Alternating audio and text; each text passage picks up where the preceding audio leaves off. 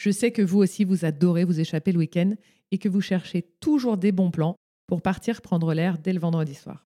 Moi, dès que l'envie de partir me prend, je fonce sur Off Away, un site de réservation canon qui offre systématiquement une troisième nuit pour deux nuits réservées. En fait, quand vous payez les nuits du vendredi et du samedi, Off vous offre celle du dimanche. Je trouve ça génial d'avoir cette troisième nuit offerte. Parce que franchement, c'est tellement déprimant de paquer ses affaires le dimanche à 10h quand on est bien dans sa chambre d'hôtel. Et en vrai, se priver du dimanche, c'est quand même se priver de la moitié du week-end. En plus, la sélection de Off and Away est top. Il y a un mix très chouette d'adresses d'exception et de petites pépites confidentielles. Alors, si vous avez envie de booker un week-end au ski de dernière minute, anticiper votre prochain city trip ou même planifier une escapade en bord de mer, foncez sur offandaway.fr.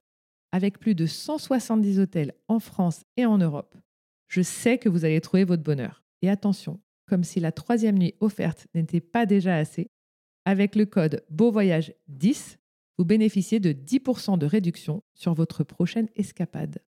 Alors surtout, beau voyage. Dans cet épisode bonus, je vous partage quelques looses parce que derrière les images d'Instagram et les enfants et les parents merveilleux que nous faisons semblant d'être sur papier glacé, en fait, il y a des vraies histoires et rien de grave jamais, mais pas mal de looses qui se sont transformées en jolis souvenirs.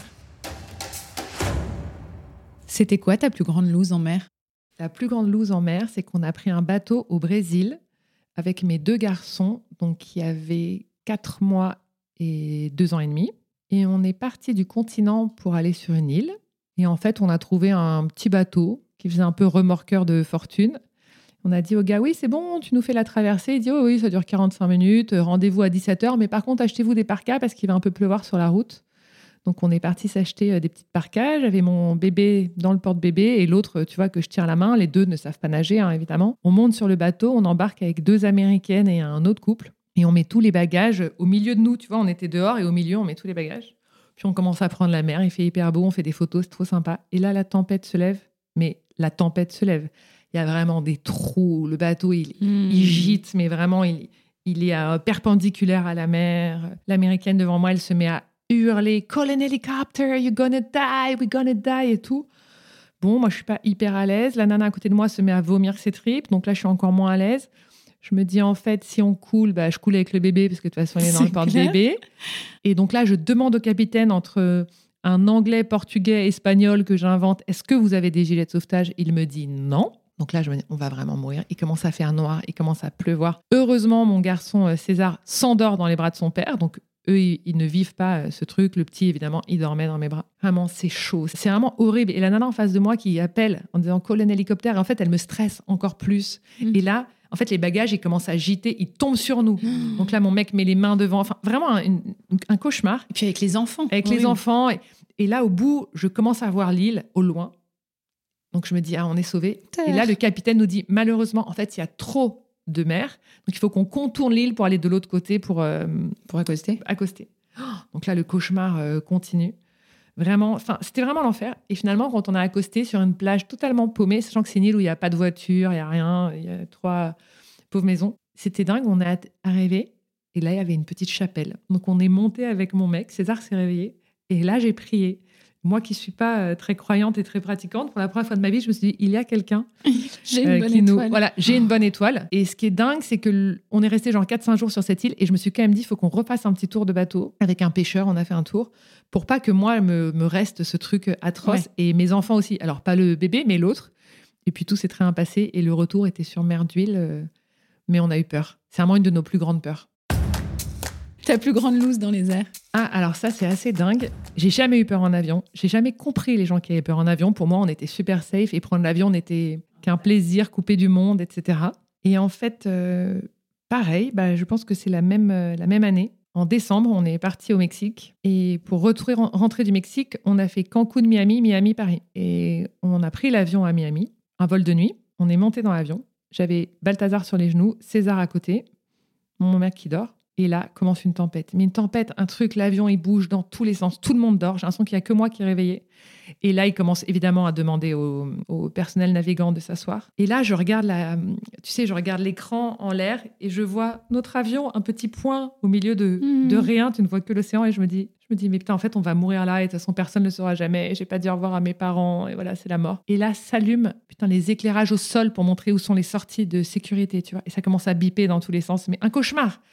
Et là, pour la première fois de ma vie, et c'est la seule que j'ai de ma vie, j'ai vraiment fait une attaque de panique. J'ai commencé à transpirer, à pleurer. J'ai réveillé mon mec. Je lui dit, en fait, on va mourir. Euh, Regarde-moi dans les yeux, on va crever, etc. Bah, la plus grande peur de ma vie, je pense vraiment. Puis le truc, c'est un tout petit peu calmé. Il y a une hôtesse qui s'est levée. Et Bertrand l'a, appelée, il lui a dit, il faut que vous parliez à ma femme, elle va pas bien, etc. Et elle m'a dit, vous inquiétez pas, il y a une tempête euh, au-dessus de l'océan, tout va bien se passer, euh, on gère. De façon hyper calme. Ouais, hyper calme. Et donc, elle, elle m'a assez rassurée. Et euh, voilà, la fin du vol, ça a été. Et j'ai pas réalisé à quel, à quel point, en fait, quand tu déclares quelque chose de physique, il paraît que ça revient. En fait, quand on te remet dans les mêmes conditions, ça revient. Et donc, depuis ce jour-là, j'ai une trouille bleue de l'avion, mais bleue. Si ça bouge d'un demi-centimètre, Mhm. je commence à paniquer. Ouais, ça a créé Et, un petit euh, traumatisme. Ça a créé un trauma chez moi. Donc, je voulais essayer de faire de l'EMDR. Il paraît que ça marche hyper bien. Mais sinon, euh, je fais un cocktail euh, médicaments et d'alcool pour Et tenir j'attends le que ça coup. passe. Et j'attends que ça passe. Et depuis, j'ai hyper peur. Ta plus grande loose sur la route? Ah, on en a eu pas mal. Il y en a une qui était très bonne. On est parti en Corée quand Suzanne avait 9 mois, je pense. Et en fait, j'avais décidé d'organiser un trip un peu toute seule, de faire le tour de la Corée en voiture au mois de décembre. Sachant que mon mari voyage énormément, il n'avait il pas été là du mois de décembre. J'avais dit T'inquiète, je gère le voyage, ça va être trop sympa et tout. On fait un Paris-Séoul et on doit arriver à 23h à l'aéroport de Séoul. On a donc les bagages, la petite minus. J'avais pris mon siège auto parce qu'on devait faire un road trip. Donc, moi, ce petit siège auto, les deux autres, donc qui ont donc 4 et 6 ans. Et je dis à mon mari, bah, tu vas chez Avis, j'ai loué une voiture, euh, comme ça, on se met là. Et on a 100 km de route à peu près pour arriver au premier hôtel parce qu'on terminait par Séoul et donc on partait direct dans la Pampa. Donc, OK, il prend les papiers, il rentre. Puis il ressort avec une tête de 10 mètres de long. Il me dit, mais en fait, euh, t'as pas ton permis international? Je dis, bah Mhm. non, mais tu lui dis qu'on l'a oublié à la maison, t'inquiète. Il fait, non, non, mais je t'explique. Il n'y a pas t'inquiète. En fait, c'est obligatoire ici. Et elle m'a fermé la porte au nez, pas de permis, pas de voiture. Ok, donc là, c'est chaud parce que tu as quand même tes trois enfants, tu viens de faire 14 heures de vol, ton mari qui peut plus te blairer quand même, et qui dit, mais c'est quoi cette loose, etc. Donc, euh, on a trouvé un taxi pour faire les 100 km qui nous a emmenés à l'hôtel que j'avais quand même réservé, que tu peux pas annuler. Évidemment, tu n'as pas Internet, parce que tu- enfin bref. Et euh, arrivé là, nos trois enfants se sont endormis et nous, on a reconstruit tout notre voyage sans jamais prendre la voiture. Donc, on a refait le voyage, mais en prenant le train, le bus, etc. etc. Finalement, la loose s'est transformée en kiff parce qu'on a vu la Corée euh, autrement. Donc, ça, c'est un tips, en fait, avoir son permis international dans beaucoup de pays pour louer une voiture. Et il faut le faire vraiment longtemps en avance parce que là, on l'a fait pour aller en Corée cet été. Et c'était quatre mois et demi d'attente pour avoir ton permis international. Mmh. Voilà, ça c'est quand même bon à savoir. Et il y a plein de pays où c'est un peu obligatoire. Et une autre très bonne loose, on est parti au Costa Rica pour les 40 ans de mon mari. Et on avait loué un super 4x4, un peu à l'ancienne et tout. Et je vois une route sur le routard, je pense que j'avais le routard, qui dit Mais là c'est magnifique, tu traverses la jungle et tu arrives à.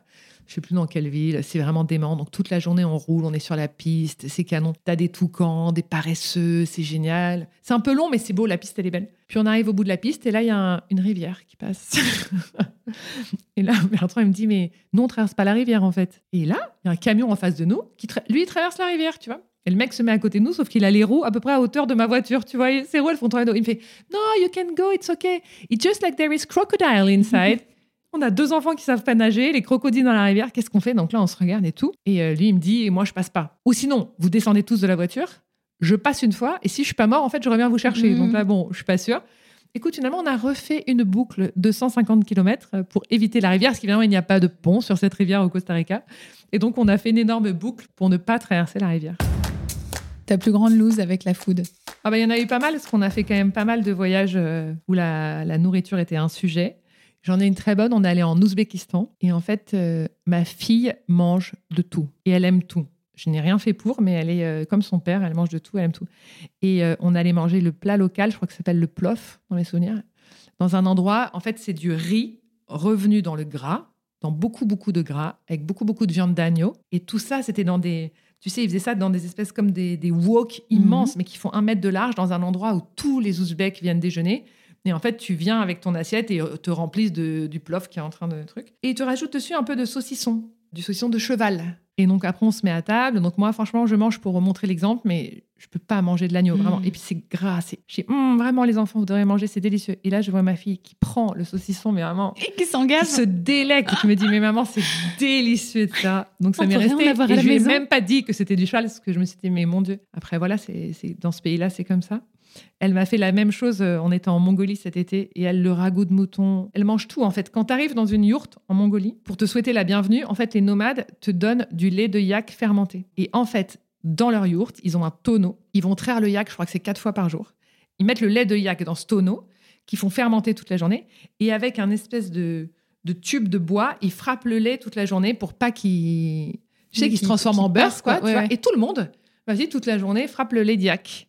Et quand tu arrives, on te sert un bol de la taille d'un saladier et tout le monde boit dans le même bol ce lait de yak. Donc on arrive, donc je préviens bien tout le monde, on est obligé de boire, même une petite gorgée. C'est très mal élevé si vous buvez pas et tout. Ah bah, elle, elle s'est fait limite le bol. Le saladier entier. Alors que mes garçons et moi, on a mangé, on a bu, sais, avec un, Mm. un- vraiment un haut le cœur hyper hard. Elle, aucun problème. Donc si vous avez un souci, vous pouvez aller tout à fait en- avec elle en, en voyage. C'est trop bien d'avoir une fille tout terrain. comme Voilà, ça. et elle nous a fait un autre truc. On est allé, on allait camper chez les Maasai en Tanzanie. Et en fait, quand tu arrives pour te souhaiter la bienvenue, ils tuent une chèvre et ils la font rôtir euh, pour toi. Donc ils ont tué la chèvre, ils l'ont vraiment plantée là dans le feu. Et on est assis devant tous les Maasai, nous cinq, sur un petit banc. Et là, il commence à découper la chèvre avec son couteau Mm. ancien quand même, son couteau, tu vois. Moi, j'ai du mal. Et là, Suzanne a mangé, bon, bah, la moitié de la chèvre. Là, Can I have more, more? Je pense qu'elle avait deux ans. Elle a mangé toute la chèvre. Alors que nous, mais on pouvait est pas. Et en plus, je disais à mon fils, en plus, mange-le, ne fais pas tomber par terre parce qu'il y a vraiment des hyènes, des chiens sauvages et tout. Faut pas faire tomber la nourriture et c'est très précieux pour eux, tu vois. Donc, toi, évidemment, tu manges, tu es un adulte, tu prends sur toi. Mais Suzanne a mangé donc euh, toute la chèvre des Maasai. Donc, toujours avoir Soussou euh, en voyage. Ta plus grande loose côté thune. J'en avais une très bonne. Je suis partie en Albanie avec ma copine Priscilla et ses enfants. Donc, on avait un petit van avec nos cinq enfants. Et avant de partir, le mec qui nous loue la voiture, c'est assez à la cool. hein, c'est sur le parking de l'aéroport. On te donne des clés de voiture en disant voilà, c'est celle-là. Il me dit faites attention. Il y a très peu de distributeurs en Albanie. Ayez toujours un peu de cash et en même temps pas trop pour pas vous faire agresser. Donc, il faut que tu aies un bon truc. Ok, tu sais, puis nous, ok, ok, on papote toute la journée, etc. Et donc, on roule, on roule avec les enfants. Je pense 3 4 jour. J'ai plus de thunes. On se dit, on va bien trouver. Et puis, ils commencent à avoir faim, les enfants. On a faim, on a faim. Et là, on trouve un restaurant de poissons posé sur un lac. Il y a que des albanais à l'intérieur. Le truc est canon, grande table d'hôte. Elle te fait griller des carpes du truc et tout. Donc, on s'assoit. Les enfants sont hyper contents. Et là, je lui dis, euh, on peut payer en, carte? Ah non Ok, je regarde Priscilla. Elle me dit, j'ai pas de cash. Moi, j'ai 2 euros.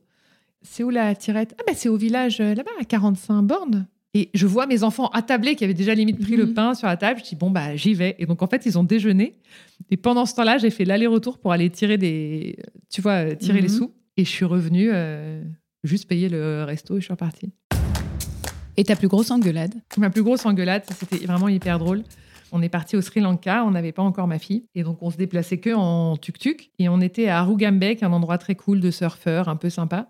Et le soir, il nous dit il y a un endroit pour aller voir les éléphants, il faut prendre un tuk-tuk et vous allez voir les éléphants, ils se baignent et ils se lavent à cet endroit, allez-y et tout. On prend un tuk-tuk et en fait, j'ai l'impression que le tuk-tuk, c'est un peu les, comment les, l'argent de poche des jeunes en vacances, tu vois, c'était les vacances. Et donc, ils ont tous un tuk-tuk, les jeunes du village. On, on monte tous les quatre dans le tuk-tuk.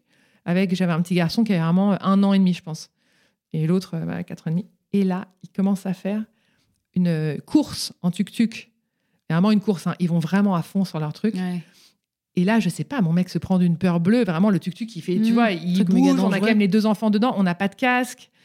Euh, et on s'est vraiment engueulé. Avec, on s'est vraiment engueulé avec le mec qui nous a laissé donc sur un bord de route avec nos enfants. Démerdez-vous Et, euh, et oui, mais je- en fait, je pense que il faut quand même jamais oublier ta sécurité quand tu es en voyage. Et c'est vrai que c'est fun, c'est marrant, c'est comme le buggy dans les dunes et tout, c'est hyper marrant. Mais en fait, c'est quand même dangereux. C'est tout l'accident peut arriver voilà, et donc secondes. même quand tu es en safari, c'est fun, bah, tu mets quand même ta ceinture de sécurité. tout- Enfin, Mm, mm, mm. voilà, je pense qu'il y a quand même des règles. Et lui, c'était un jeune, il, s'est marré. Mais nous, on était quand même quatre avec deux bébés et c'était dangereux. quoi. Mm. Non, mais obligé Donc, de- on- d'être vigilant. On Et... s'est pas mal engueulé avec lui. et ta plus grande loose euh, côté santé T'es arrivé des gros pépins? Écoute, euh, non, je touche du bois, j'ai vraiment pas eu des grosses looses. On était en Australie en camping-car et le soir, on déshabille les enfants euh, pour aller se doucher au camping, tu vois. Je me dis, putain, mon fils, il a un truc bizarre euh, dans le dos. Là, je réalise piqûre de tic. Mhm. On sait pas quoi faire, on n'a pas de tire-tic. Donc là, on essaie de chercher du réseau un peu sous un arbre, euh, tu vois. machin. Mon mec me dit il faut faire comme ci, moi je dis il faut faire comme ça. nanana. En fait, j'essaye. Bon, bah, évidemment, je pète le tic en deux dans la peau de mon fils. Et donc là, il me dit, il faut absolument qu'on trouve un dispensaire, il faut aller le montrer. Ici, c'est très dangereux. Les tiques, j'ai vu de voir sur Internet, dans ce coin, ils ont la maladie de Lyme, tu vois, ouais. etc. Donc là, quand tu es en camping-car, ça prend pas deux minutes hein, de décoller. Il faut ranger ta table, ranger ton barbecue, ranger tes trucs, recaler tes placards, on remet tous les placards et tout. Nous voilà partis au centre médical. Et effectivement, la nana nous dit, ici, il faut absolument enlever les tiques et bien les enlever parce qu'ils sont hyper dangereux. Donc là, ils ont dû lui endormir une partie du dos et lui couper vraiment Elle lui scalpel. un peu. Ouais, Ah il lui oui. incisé et tout. Donc ça, un mauvais souvenir, mais qui s'est très bien terminé. Donc je te dis, c'est pas des vraies looses. Et j'ai une autre loose, c'est que je suis hyper migraineuse. Normalement, j'ai tout le temps mes médicaments euh, avec moi quand je sens une crise arrive. Et en fait, je suis partie en Égypte toute seule avec mes enfants. Il faisait hyper chaud. Et souvent, quand il fait très chaud, tu peux développer quand même pas Mm. mal la T'es migraine. déshydraté. un peu. Exactement. Et on fait toute une journée. On est allé à Abu Simbel, c'était génial, mais il fait chaud toute la journée, il fait chaud. Et je me dis, elle est en train de monter, elle est en train de monter, elle est en train de monter.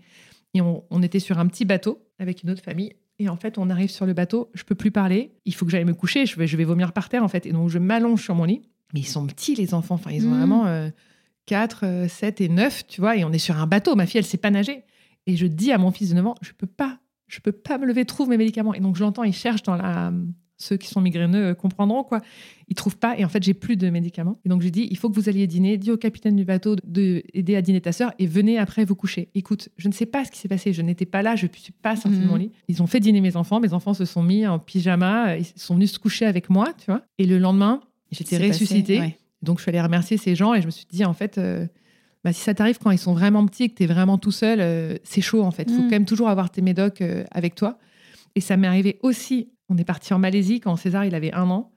Et dans l'avion qui rentrait de Malaisie, j'ai commencé à faire une crise. J'avais pas de médoc.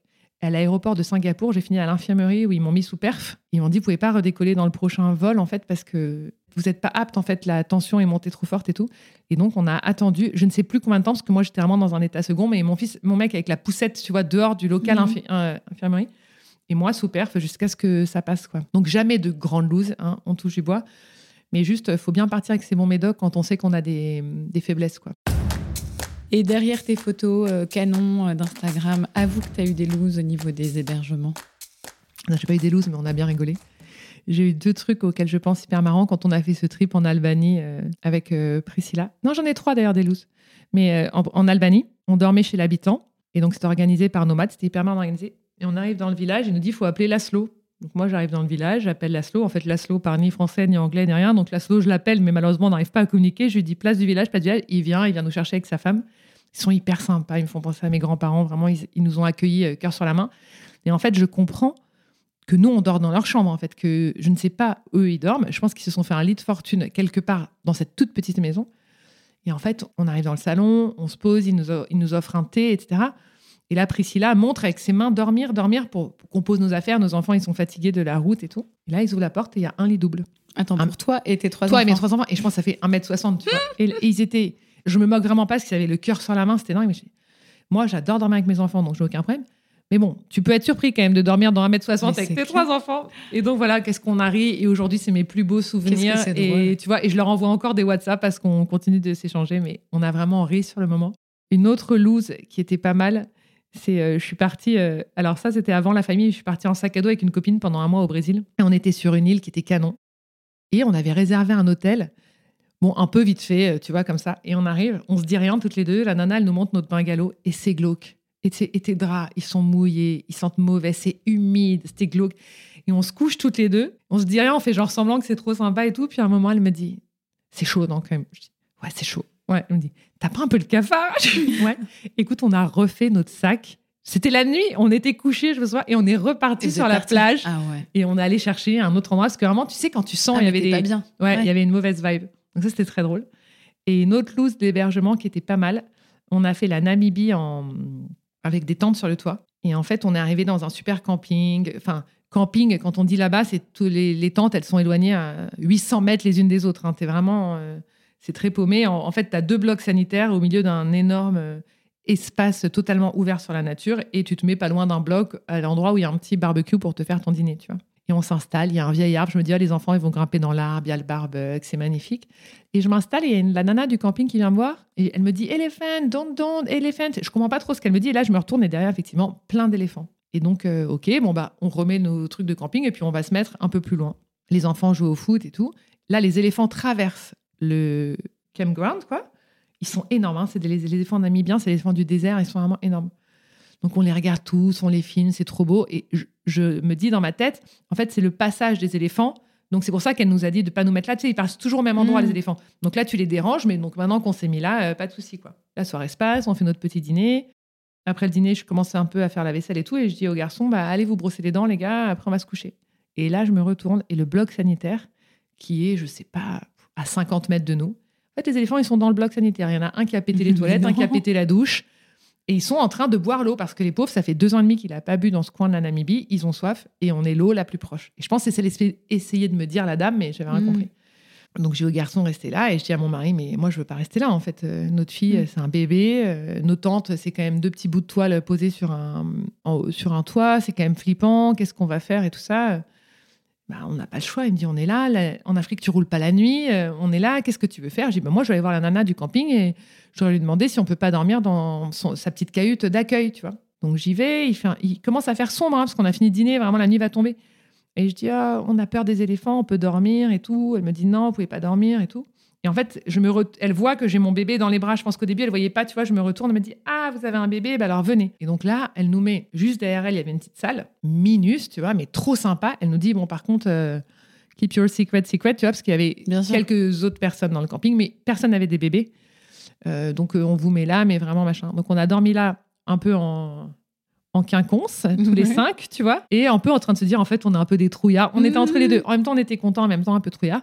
Écoute, finalement, le lendemain, on est sortis, ils n'avaient pas touché notre tente.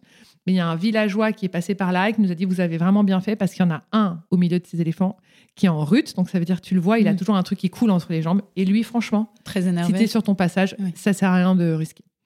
Donc voilà, c'était un peu une loose euh, hébergement. Ah ouais. Mais tu vois, ça fait des souvenirs. bébé, Les looses ouais, de voyage font des beaux souvenirs. Mais oui, c'est trop bien.